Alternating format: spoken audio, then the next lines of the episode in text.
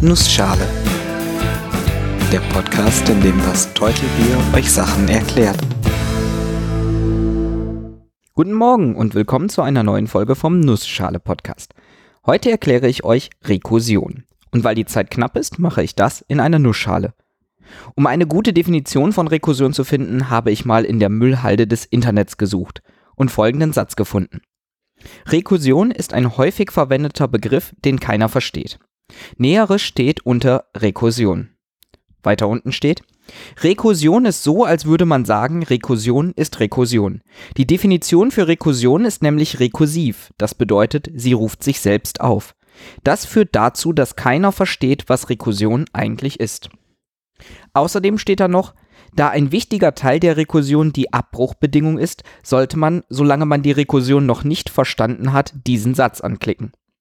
Tut man das, also den Satz anklicken, so gelangt man auf die Seite über Rekursion. Ihr habt bestimmt schon gemerkt, ich meine nicht die Wikipedia. Diese Zitate stammen aus der Stupidedia, einer Verarsche der Wikipedia.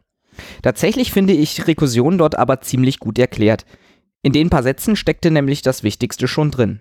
Rekursion bedeutet sich selbst aufrufend. Von Latein recurrere, zurückgehen. Und zwar genauer, sich immer wieder selbst aufrufend, so lange, bis eine bestimmte Abbruchbedingung erfüllt ist. Gucken wir uns zum Verständnis mal ein Beispiel aus der Mathematik an. In der allerersten Nussschale-Episode habe ich euch die Fibonacci-Folge vorgestellt. Diese Zahlenfolge fängt mit 1, 1 an und jede weitere Zahl ist die Summe der beiden vorherigen Zahlen, also 1, 1, 2, 3, 5, 8, 13 und so weiter. Die Definition dieser Zahlenfolge ist rekursiv, denn das dritte Element dieser Folge ist das erste plus das zweite Element. Das vierte Element ist das dritte plus das zweite. Oder allgemein gesagt, die n-te Fibonacci-Zahl ist die n-1. Fibonacci-Zahl plus die n-2. Fibonacci-Zahl. Um eine Fibonacci-Zahl zu berechnen, muss ich also zwei andere Fibonacci-Zahlen berechnen. Und um diese zu berechnen, muss ich wieder jeweils zwei Fibonacci-Zahlen berechnen. Und um diese zu berechnen, muss ich, ihr versteht, das Ganze so lange, bis eine Abbruchbedingung erfüllt ist. Die ist in diesem Fall, die erste Fibonacci-Zahl ist 1 und die zweite Fibonacci-Zahl ist auch 1. Möchte ich dann die dritte berechnen, muss ich die zweite und die erste berechnen und die kenne ich, da kann ich einfach einsetzen. Ich gebe euch noch ein paar weitere Beispiele, wo ihr schon mal Rekursion begegnet sein könntet. Habt ihr schon mal eine Kamera an einen Fernseher angeschlossen oder mit jemandem ein Videotelefonat geführt, bei dem ihr beide vom Gegenüber den Bildschirm sehen konntet, also entweder in echt oder digital? In all diesen Fällen kann Rekursion auftreten. Wenn ihr die Kamera auf den Fernseher richtet, der das Bild der Kamera anzeigt, nimmt dies ja auch die Kamera wieder auf, weshalb der Fernseher das wieder anzeigt. Die Folge ist, dass man einen Fernseher im Fernseher im Fernseher im Fernseher und so weiter sieht. Rekursion. Das Bild wiederholt sich in sich selber. Es gibt auch Grafiken und Formen, die rekursiv sind. Zum Beispiel der Baum des Pythagoras oder das Sierpinski-Dreieck. Letzteres ist ein Dreieck, welches in vier kleinere Dreiecke unterteilt ist. Diese Unterteilung wiederholt sich in den drei äußeren der vier Dreiecke und in den jeweils drei äußeren der so entstandenen Dreiecke. Und das immer weiter, unendlich lang. An beiden Beispielen kann man weitere interessante mathematische Phänomene erklären. Im Beispiel mit dem Fernseher denke ich da an Fixpunkte und am Sierpinski-Dreieck kann man wunderbar erklären, warum es nicht ganzzahlige Dimensionen gibt. Also statt 1D und 2D zum Beispiel die Dimension 1,58, was zufällig die Dimension des Sierpinski-Dreieckes ist. Für beides bräuchte ich aber sicherlich eine eigene Episode. In dieser Episode möchte ich stattdessen noch ein wenig über die Anwendung der Rekursion in der Programmierung sprechen beziehungsweise über Problemlösungen mittels Rekursion im Allgemeinen. Ihr habt sicherlich schon mal von den Türmen von Hanoi gehört. Die Türme von Hanoi sind ein Logikrätsel, bei dem man drei Stangen hat, auf denen unterschiedlich große Scheiben liegen. Zu Beginn des Rätsels liegen alle Scheiben der Größe nach sortiert auf der linken Stange. Die unterste Scheibe ist die größte und jede weitere Scheibe ist kleiner als die unter ihr liegende. Diese Bedingung muss immer erfüllt sein. Jede Scheibe muss kleiner sein als die unter ihr liegende. Bewegt werden darf immer nur die oberste Scheibe. Und Ziel ist es, den gesamten Turm auf eine andere Stange zu bewegen. Sagen wir mal auf die dritte. Je mehr Scheiben man hat, desto schwieriger wird die Lösung. Aber eigentlich nur deshalb, weil man mehr Scheiben bewegen muss. Komplizierter wird es nämlich nicht. Egal ob drei, fünf oder sieben Scheiben, man löst diese Aufgabe immer gleich. Und zwar mittels Rekursion. Gucken wir uns das mal genauer an. Habe ich nur eine Scheibe, ist das Ganze echt simpel. Ich bewege die Scheibe einfach von der ersten Stange auf die dritte.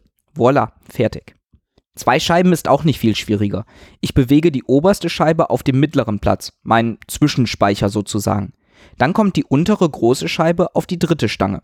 Und danach kann ich die kleinere Scheibe von der mittleren Stange auf die größere Scheibe auf der rechten Stange bewegen. Ich kann das auch anders formulieren.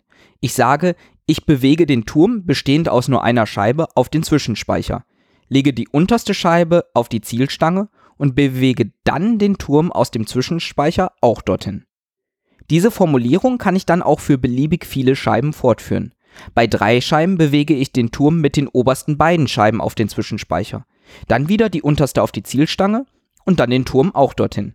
Das gleiche wie eben, nur dass ich halt jetzt einen Turm mit zwei Scheiben bewege.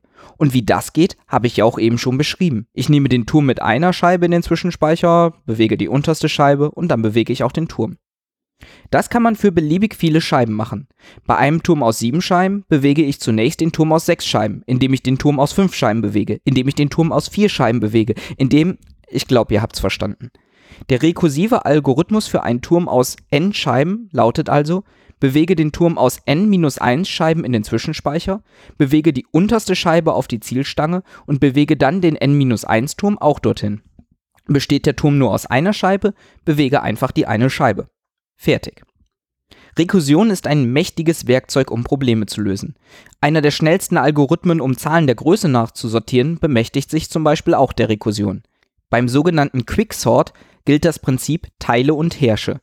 Sortiert wird, indem sich ein Element ausgesucht wird, alle kleineren Elemente kommen nach links, alle größeren nach rechts. Und dann macht man das gleiche sowohl für die linke Hälfte als auch für die rechte Hälfte. Und das immer so weiter. Und wenn man fertig ist, sind die Elemente der Größe nach sortiert. Rekursion.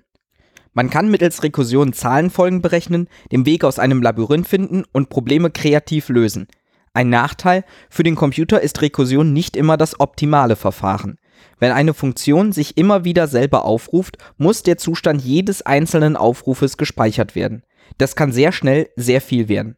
Das Gegenteil von rekursiver Programmierung ist iterative Programmierung, quasi ein lineares Abarbeiten von Befehlen. Und das Schöne ist, jedes rekursive Problem kann man auch iterativ lösen. Und umgekehrt. Bei komplizierten Problemen ist Rekursion oft sehr nützlich. Bei leichteren Problemen ist der iterative Ansatz oft schneller. Und zum Schluss noch ein bisschen unnützes Wissen. Viele der Abkürzungen, die sich Informatiker ausdenken, sind rekursive Akronyme. Das heißt Abkürzungen, die sich selbst enthalten. Zum Beispiel GNU, GNU. GNU steht für GNU's Not Unix. Da kann man sich ja fragen, wofür das GNU steht. Naja, für GNU's Not Unix. Da kann man sich ja fragen, wofür das GNU steht. Naja, für GNU's Not Unix. Da kann man sich ja fragen, wofür das GNU steht.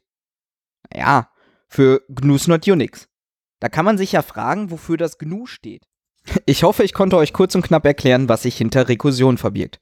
Nämlich Rekursion. Wenn ihr Fragen, Kommentare oder Themenwünsche habt, schaut doch mal auf der Webseite www.nussschale-podcast.de oder auf Twitter bei @nussschalepod vorbei. Alle Links sind auch in den Shownotes zu finden. Gerne dürft ihr diesen Podcast auch weiterempfehlen und auf iTunes bewerten. Ich bin das Teutelbier und ich danke euch fürs Zuhören.